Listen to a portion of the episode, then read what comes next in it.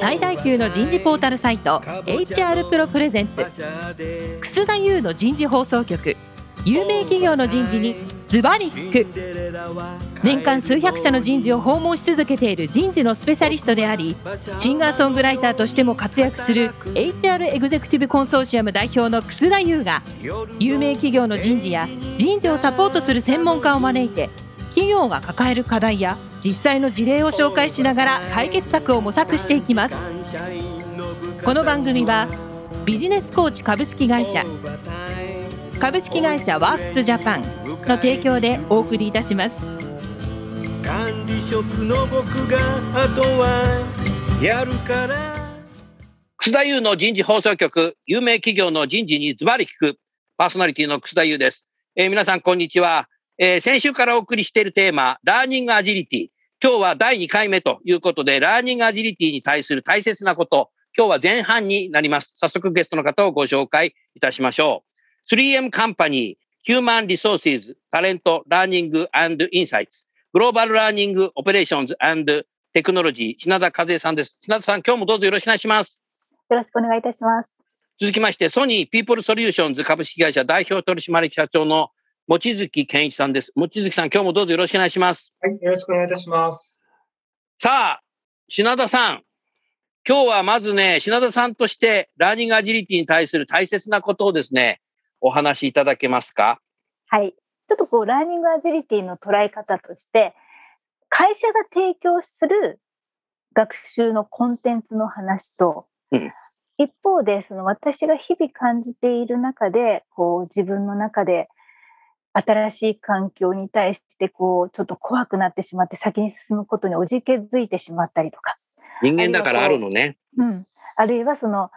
一回やってみたけどうまくいかなくて周りからあまりいいフィードバックをもらわなかった時にどうそこに、まあ、これってあのいわゆるレジリエンスとも関わってくるんですけどいわゆるそういうことに対していかに早く立ち直れるかでうんその失敗とかあの自分自身が今こういう気持ちであるっていうその自覚の中から自分はこういうふうになろうっていうふうにこうそこを一つの学びとして捉えるっていうその個人の感情面でのラーニングアジリティっていう考え方とうん。それといわゆる会社が必要な時に必要なコンテンツをこう提示をしてで社員はあ今これ学びたいんだあそうかここにあったっていうふうにすぐ見つけられるようなそういうこう仕組みをね会社として整備することの大切さってちょっと2つの話があるなと思いながら今少しこう考えさせてもらったなというふうに思っています。レジリエンスってね、言葉使ったけども、まあ人間だから必ずやっぱりそういう瞬間って必ずありますよね。はいうんうんうん、そういう時にこの学ぼうと。そうですね。そう。うんでいうままずその意欲も重要だね。そう。その意欲もそうだし。会社がそういうのやってるのに何か無関心な人がいたらダメだね。あ、そう。だからそこはやっぱりその個人の捉え方、個人の意識、それから今度はそれに向かい合う上司の存在。あ、上司ねいわゆるそ。こを、うん。いわゆるその、昨今ね、こう、101が大事だというふうにこう言ってきている中で、いわゆる上司と部下との101が単なるその進捗の確認だけで終わっていないか。そうね、どんどんなっちゃってるみたい。ワンウェイになっちゃってる会社もあるみたいそうよ。。なので、そのワンオワンの中で、その本人がもし新しい仕事にチャレンジしていて、ちょっとこう、ね、あの壁にぶつかっちゃって、うん。で、そこに対して、どう上司が、いや、それはいい学びだったねっていうふうにして、こう、エンカレージしながらね、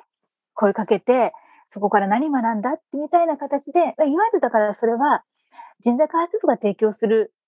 学びの機会ではなくて、いわゆる上司と部下との関係性の中で、うん。新しい環境に対してどう向き合うことが大切で、で、うん。そこから早く学んで、実際に自分の、また次の新しい行動への行動変化というかですね、まあ、うんそこに振り返ってあげるかってそこも一つのラーニングアジリティのいいきっかけなんだろうな、なんて思っています。うん、ちょっとマネージャーは部下に対しうんて学んだ時のうんなんかフィードバックはしてあげることっていうのは重要だっていうことだね。あそうですね。で、それがたとえ失敗であったとしても、その失敗を叱るだけで終わらせず、じゃあそこから何を学んだろうかっていうことをうんちゃんとこう引き出してあげること。うん。うん。他方、マネージャーもラーニングアジリティ力高くないと、本人も勉強してなきゃダメだよね。うん、そうですね。はい。なので、やっぱりこれは、いわゆる今度は、学習する組織の話につながってくるんだと思います。お学習する組織。うん。いわゆるその、上司であるそのマネージャーも、自分のマネージャーから同じようなフィードバックを受ける機会をもらい、うん。で、そのマネージャーもマネージャーもそうですよね。やっぱりその一番トップからですね、そういった自分自身を内省する力、うん。えそして人を鼓舞するような、エンカレッジするようなあうん。のコーチングの仕方、やっぱりそういったことをですね、やっぱり上のトップマネジメントからが自ら実施し、そしてその下にカスケードして同じことをし、えそして自分の心が動いたマネージャーが、よし、じゃあ自分のメンバーにたちに同じ経験をあの伝えてあげたいって、やっぱりそういうこう、それぞれの一人一人、まあ、各、えーそれぞれの階層ごとに、やっぱりそういった動きがないと、いわゆるそのミドルマネージャーだけにそこを負担させるっていうのは、あの非常に難しいと思いますね。やっぱりこう組織全体でやっていく必要があるんだというふうに思っています。なかなかうまくいかないですけど、そこのところは。うん。そうすると、ありたい姿は、ラーニングアジリティに対する大切なことの二つのうちの一つは、その後で言った部下が学習しているだけではなくて、やっぱり上司との対話っていうものもセットでやっていくっていうことが、学習する組織っていうものをこう作っていくっていう、なんか本質的な、なんか思想なのかなと思いました。うん、あありがとうございます。やっぱりでもそこは、いわゆるその、先週お話ししたような、もうすでに研修と仕事がオンとオフでこう分けられるものではなくて、うん。常にその仕事の中に組み込まれるものという大前提のもとに、うん。その上司と部下との対話の中にも、じゃあこの新しい、全く上司でさえ経験したことのない仕事も今ものすごく増えてるわけですよ。うん。つまり上司はもう仕事自体が新しくなってるので、自分がもう過去に経験したことのない仕事を部下にお願いせざるを得ないような、そういうこう今、あの状況にもなっている。自分の経験値からのアドバイスもできない仕事もたくさん今出てきているわけです。まあ、そんな中では、じゃあこの新しいスキルをどこで学ぼうかみたいなそういったところから、えー話を聞き、まあ、一緒にそのコンテンツを探してあげるとか、まあ、そういうこうワンオンワンの中で単に進捗確認だけではなく、どう目の前の仕事を、えーよりスピーディーに、より推し進めるためのアドバイスという観点からも、今必要なスキルは何かとか。なので、この前も、その、コーチングの中で、まあ、シチュエーショナルリーダーシップなんて言いますけど、その、ティーチングとコーチングが必要な場合分けみたいなのをやったんですよ。はい。ティーチングは、あの、やっぱり新入社員だよね、みたいな話になったんですよね。やっぱり何も経験がない新入社員には、コーチングじゃなくてティーチングだよね、みたいな話が出た中で、うん。これ、その場でお話ししたんだけど、でも今って、いくらそのベテランの経験がたくさんある、そのベテランの社員の方であったとしても、今、自分が向かい合ってる仕事が過去に経験したことがないもの、あるいは経験したことのないそのお客様のニーズみたいなのに向き合った時って、もうそれって新入社員だろうがベテラン社員であろうが、もう全く今まで経験ないっていうところは同じなので、ある意味、そういう人たちに関してもティーチングは必要だし、あるいはそのスキルを磨き直す。あのリスキル、アップスキルっていう話が今出てきますけれども、そういったことが、いくつの年代になっても大切なんだよっていうことは、うん。あの、会社全体の中でコミュニケーションしていく必要があるなっていう今感じています。あのー先ほども少しね、振られましたけど、シニアの方よりも、ジェネレーション Z の方のが知識豊富な領域ってあるじゃないですか、最近。はい。そこにやっぱりかつてずっとね、継続されていた 3M ジャパンさんの、その、日本だけでやってたのかもしれないですけど、リバースメンタリング制度っていうのがあるのかなと思いました。ありがとうございます。そこの対話もセットだね、これ。いや、おっしゃる通りですね。はい。望月さんに、リスナーの方に少し簡単にリバースメンタリング制度についてお話しいただけますか？えっ、と、2018年からですね、あの、3M ジャパンとしてリバースメンタリングを取り入れまして、えー入社5年目までの社員が、えー役員層、事業部長クラスの方をメンティーにして、で、6ヶ月間という期間の中で、最低月1回メンタリングの時間を持ちましょうということで、あの仕組みをあの作らせていただきました。若い人2名でしたね。そうです。で、あの、1対1でやってしまうとですね、やはりそこはポジションパワーで、深夜のメンティーの方がたくさんお話をしてしまって、時間が終わってしまうということがあるので、人生が長いからね。そう。なのでそこは人数で勝負しようということで、えー若い世代メンターを2人にして、メンティー、シニアの方を1人、2対1というあのバランスで均衡を保ちながらですね、リバースメンタリングを通じて、えー今必要なその新しい SNS のあり方とか、どういったところでこう情報を得てるのかとか、新しい新商品に対してどういうところのあのインターネットの情報を活用しているのかとか、まあ、そういったことを中心にあの話し合いをするリバースメンタリングを行っています。で今、ジャパンから展開したことがベストプラクティスになって、3M アジア全体で、はい、今はやっています。すごいね、それ。あそっか、あなたが APAC のね、ヘッドもやってたから。あはい。で、それなので、ちょうど私も個人的に去年は6ヶ月間シンガポールにいる年齢が26歳の男性のエンジニアを私のメンターとして教えてもらいました。おそれはすごいねはい。そうすることによってシニアの方のラーニングアジリティ力も高まりそうですねあ。そうですね。あやっぱりこれ、ちょっとじゃあ、なんかあの時、メンターの何々さんが言ってたな、ちょっと自分で調べてみようみたいな、やっぱりそういうきっかけには大きくつながったと思います。おちづきさん、これすごくないですか？すごいですね。あの、新入社員の方のマインドセット、これをやるときの、これをなんかこう、事前に肩もみするというか、なんていうか、普通になんかこう、役員相手ですよねって緊張して聞く側につい回ってしまいがちだと思うんですけど、なんかその辺をなんかこう、なんかされてるんですか、セットアップっていうか。やはりそれぞれが、はい。あの自分でメンターやります、メンティーとして受けてみたいですっていう、まずはあの本人からの手上げ形式で始めました。なるほど。うん、で、まず、い意外とそこ手上がったの？うん、上があのやっぱりね、200人の募集団がいたときに、うん。2割ぐらいは、うん。いや、私はいいです、僕はいいですっていうふうに断る社員もいましたけど、うん。8割は手を挙げて、おでうまず彼ら彼女らから自分がこれだったら話すことってすごくうん。楽しくできますみたいな、そのうん。自分が話せる強みのトピックを出してもらったんですね。うん。うん。で今度それを匿名の一覧にして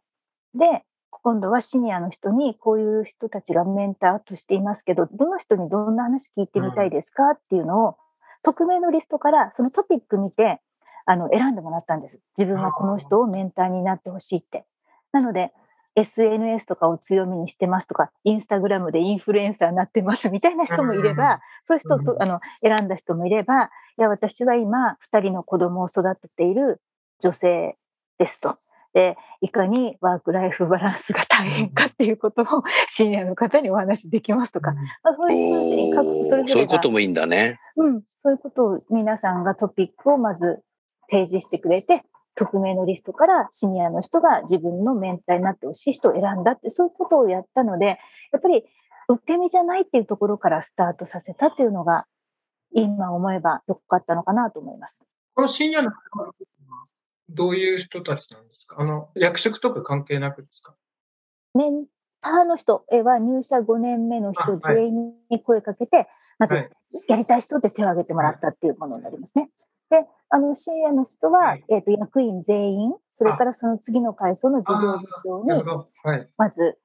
やりたい人ってなんですよねそ。れ、評価、評判はいかがだったですか？終わった後の。あ、えっ、と、5段階評価で4.7。あ、高い。おお、高いな。はい。やっぱりそういったことがあって、うん、それは日本国内でやるのはもったいないし、まあ今、非常にこう 3M 全体がグローバル体制になってきてるので、別にメンター、メンティーが日本国内だけじゃなくてもいいんじゃないかということおージャパン初アジアに展開しただねはい。でもこれずっとやっていくと、望月さんさ、シニアな人たちが、今の若い者はっていうのを言わなくなるね。そうですね。今の若い者はもう品田さん、3000年前のエジプトの壁画に象形文字で書いてあったらしいですから。そうなんですか。それは知らない。そうそうそうそう。ね、どの時代もあるんですよね。どの時代にもある。今の若いやつだって。うん。あと話戻ると、その大切なことっていう意味ではコンテンツですね。まあ、今、私たちまさにその新しく6月になってグローバル体制になって、まあ、うん今その仕組み作りをしている最中なんですけれども、はい。先週かな、望月さんがおっしゃったように、今、この人にこのことを学ばせたいんだって言った時になかなかそれがタイミングよく提示できないっていうお話あったかと思います。で、うん私たちもそのようなことを経験をしているので、まあ、いろんなね、ちょっとまだまだ今始めたばっかりなんですけど、まず今やらなきゃいけないのが、いわゆるそのキャリアパスの中である、こう、非常に大事なキャリアの転換期、いわゆるそのピープルマネージャーになる、つまり部下を持つ管理職になった時とか、あるいは一つのこうチーム、5、6人のチームから30何人の部をまとめる、いわゆる部長職になるみたいな、そういうこうグローバル全体で一つのキャリアにおいて大切にしなければいけないタイミングにおける必要なスキルセットっていうのを明確にし、そのスキルを学ぶコンテンツを約6ヶ月間、このプラットフォームの中に置いておこうと。で、そこで実際に、まあ、いわゆる部下を持つタイミングって組織ニーズにもよるので、バラバラなんですよね。なるほどいわゆる。その、まあ、過去にはよく年に1回感触投与のなんかタイミングが一斉にあるとか、定期移動があるとかっていうのが、まあ、いわゆる昔ながらの伝統的な日本企業ではあったと思うんですけど、うん。あの組織ニーズによるので、もう人によって部下を持つタイミング、初めて部下を持つタイミングもまちまち。まあ、そんな中で、あのそのタイミングに応じて、ここに行くと、このプラットフォームのこのチャンネル、まあ、その専用のページがあるんですね。あのニューピープルマネージャー向けの、えーチャンネルがあって、まあ、そこに入っていくと、必要なコンテンツ、いわゆる101の進め方とか、いわゆるそのディフィカルトカンバセーション、難しい会話のこう行い方とか、まあ、そういったコンテンツがいつでもこうアクセスできるようにしておくとか、まあ、そういったことをですね、今スキルベースでコンテンツを用意をするということを準備を進めています。なるほどな。ありがとうございます。望月さん、何かご質問ございますか？ラーニングのプラットフォームでコンテンツってその、どうなんでしょう？あの、人事が用意しているコンテンツがやっぱりまだまだ多いんでしょうか？杉山さんね、どの辺にこう進化してらっしゃるのかな？ってちょっと聞いててうん思ってたんですけど。えっとですね、歴史的にそのトレーニングコンテンツを作るのは各それぞれのはい。ビジネスグルーあー。プ、それから各それぞれのファンクションごとに作ってきています。なので今私がお話ししている人事が作るものは、え基本的にはうん、そのリーダーシップ、それからマネージメント、あるいは生産性を高める、人への影響力、あと、えー昨今では D&I、ダイバーシティ、イクイティインクルージョン、まあ、そういったコンテンツを中心にしているといったところです。あ、なるほど、なるほど。あとは今、まあ、本当にこれはソニーさんに学ばなければいけないんですが、私どもメーカー、いわゆるその製造業、メーカーなので、そのデジタルトランスフォーメーションに関わるようなところが、やっぱりついついですね、まだまだスキルや知識の面では、もっともっとちょっと頑張らなければいけないところなので、そういったコンテンツも今非常にこう増やしているといったところです。で、やっぱりこう、内製ってできるコンって限られているので、うんあの、ユーデミあ、ユーデミのコンはい。テンツを、うん。はい、ユーデミーフォービジネスを 3M に取り入れたりですね、うん。あの、フランコリン・コービーとかですね、あの、社外のポータルサイトと 3M のポータルを結びつけて、で、そこで、あの、3M のもうメールアドレスを持っていると自由に学べるという、そういったことの今、環境整備をしています。多分、品田さん、望月さん、まずは、アウトソーシングで素晴らしいラーニングの教材っていうのが山ほどあると思うので、それをやっぱり当社としてふさわしいものを、やはりピックアップされて、それを社員に提供するっていうところからやると、社員の方がラーニングアジリティ力が高まる可能性っていうのは十分あると思うんですよね。ただ次のステップは、8万人だとか11万人の社員の中で、やっぱり自分でもなんか教えたいっていう人がいると思うので、そういう人がなんかこう教材作ったり、そういう人が主催でオンラインで研修をやるみたいな時間もやると、教える方もロイヤリティ高くなるし、社内同士で教え合うカルチャーっていうのが、何かこう、事業部横断的なイノベーションを起きるきっかけ作りになるような気がしたけど、いかがですか？あもうそこは本当におっしゃる通りですし、今私たち新しいグローバル体制の取り組みの中では、今あの私たちのグループ、いわゆるそのグローバルでのグループで、8万人に対してファシリテーションを専門にやるチームには13人しかいないんですね。おそうなの ?13 人しかいないの？私が先ほどご紹介いただいたオペレーションテクノロジーのチームにいます。あ、そうかそうか。そう、私のチーム今7人です。で一方で、うん、グローバル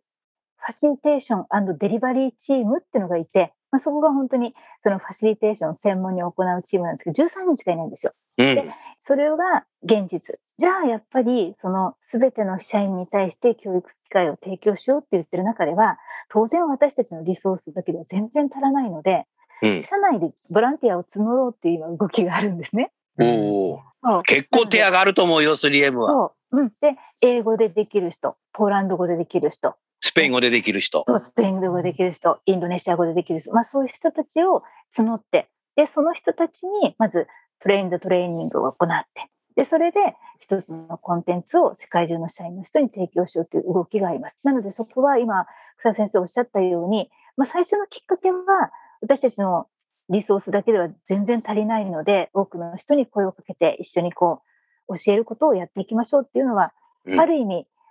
その学習する組織を作るっていったところでも、あの、すごくいいファクターというか、いいきっかけになるんだろうなって今教えていただいて思いました。その私の言った第二次ステップまで来ると、3M にいてよかったと思うんですよね。うん、そうですね。やっぱりこう、そのずっ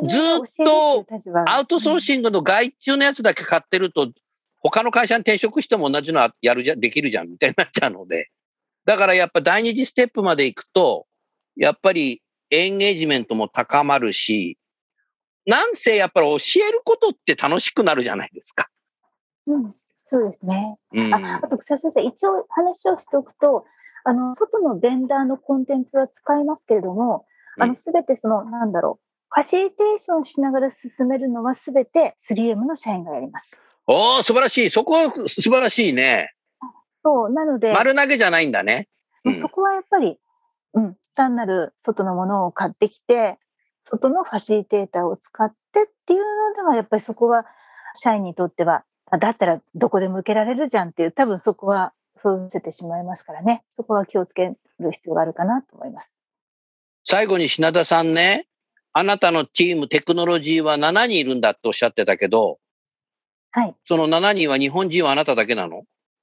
あ、そうです。わお 世界中のいろんな人と英語でやってんだ。はい。じ時差、どこの時差に合わせてんのそれ？えっ、と、上司がコスタリカ。で、コスタリカって中米でしょ？一人がイギリス。人が、あそうです。中米です。中米だよね。そう。時間帯ですね。うんコーヒーコスタリカうまいんだよな。あ、そう。なので、普段のミーティングの時間は、日本時間の夜9時おあらお。です。でもやっぱりもう12時までには寝たいので、もうそれ以降のミーティングは録画してもらって、日中の時間で一人で、一人で寂しく録画を見ている。そうしてるんだ。うんグローバルの組織になると、時差がすごいあるから、そうですね。寝不足になるのと、働き方改革もちゃんとしないといけませんね。はい。もう日中時間はシエスタになって。シエスタだから在だから だからね、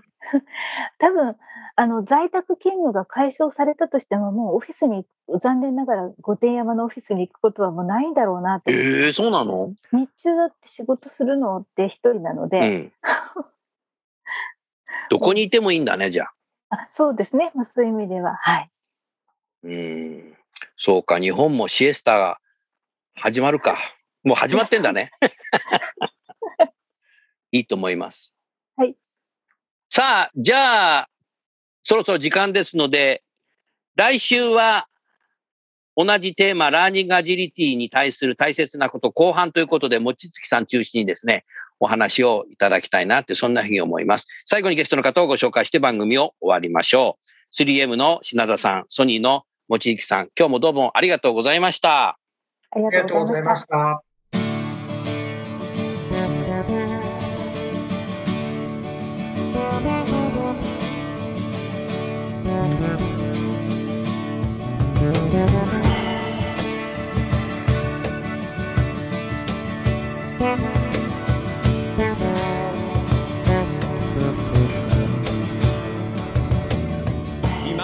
今日のお話はいかがでしたか？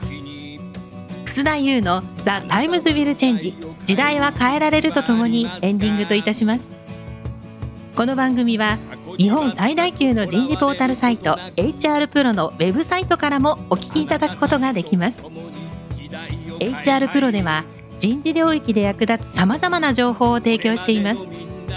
ご興味がある方はぜひウェブサイトをご覧ください。この番組は人と組織の生産性を高めるビジネスコーチ株式会社。企業の人材採用支援キャリア支援を通じて人と企業の持続的な成長と価値創造に貢献する株式会社ワークスジャパンの提供でお送りいたしました。それでは来週もお楽しみに。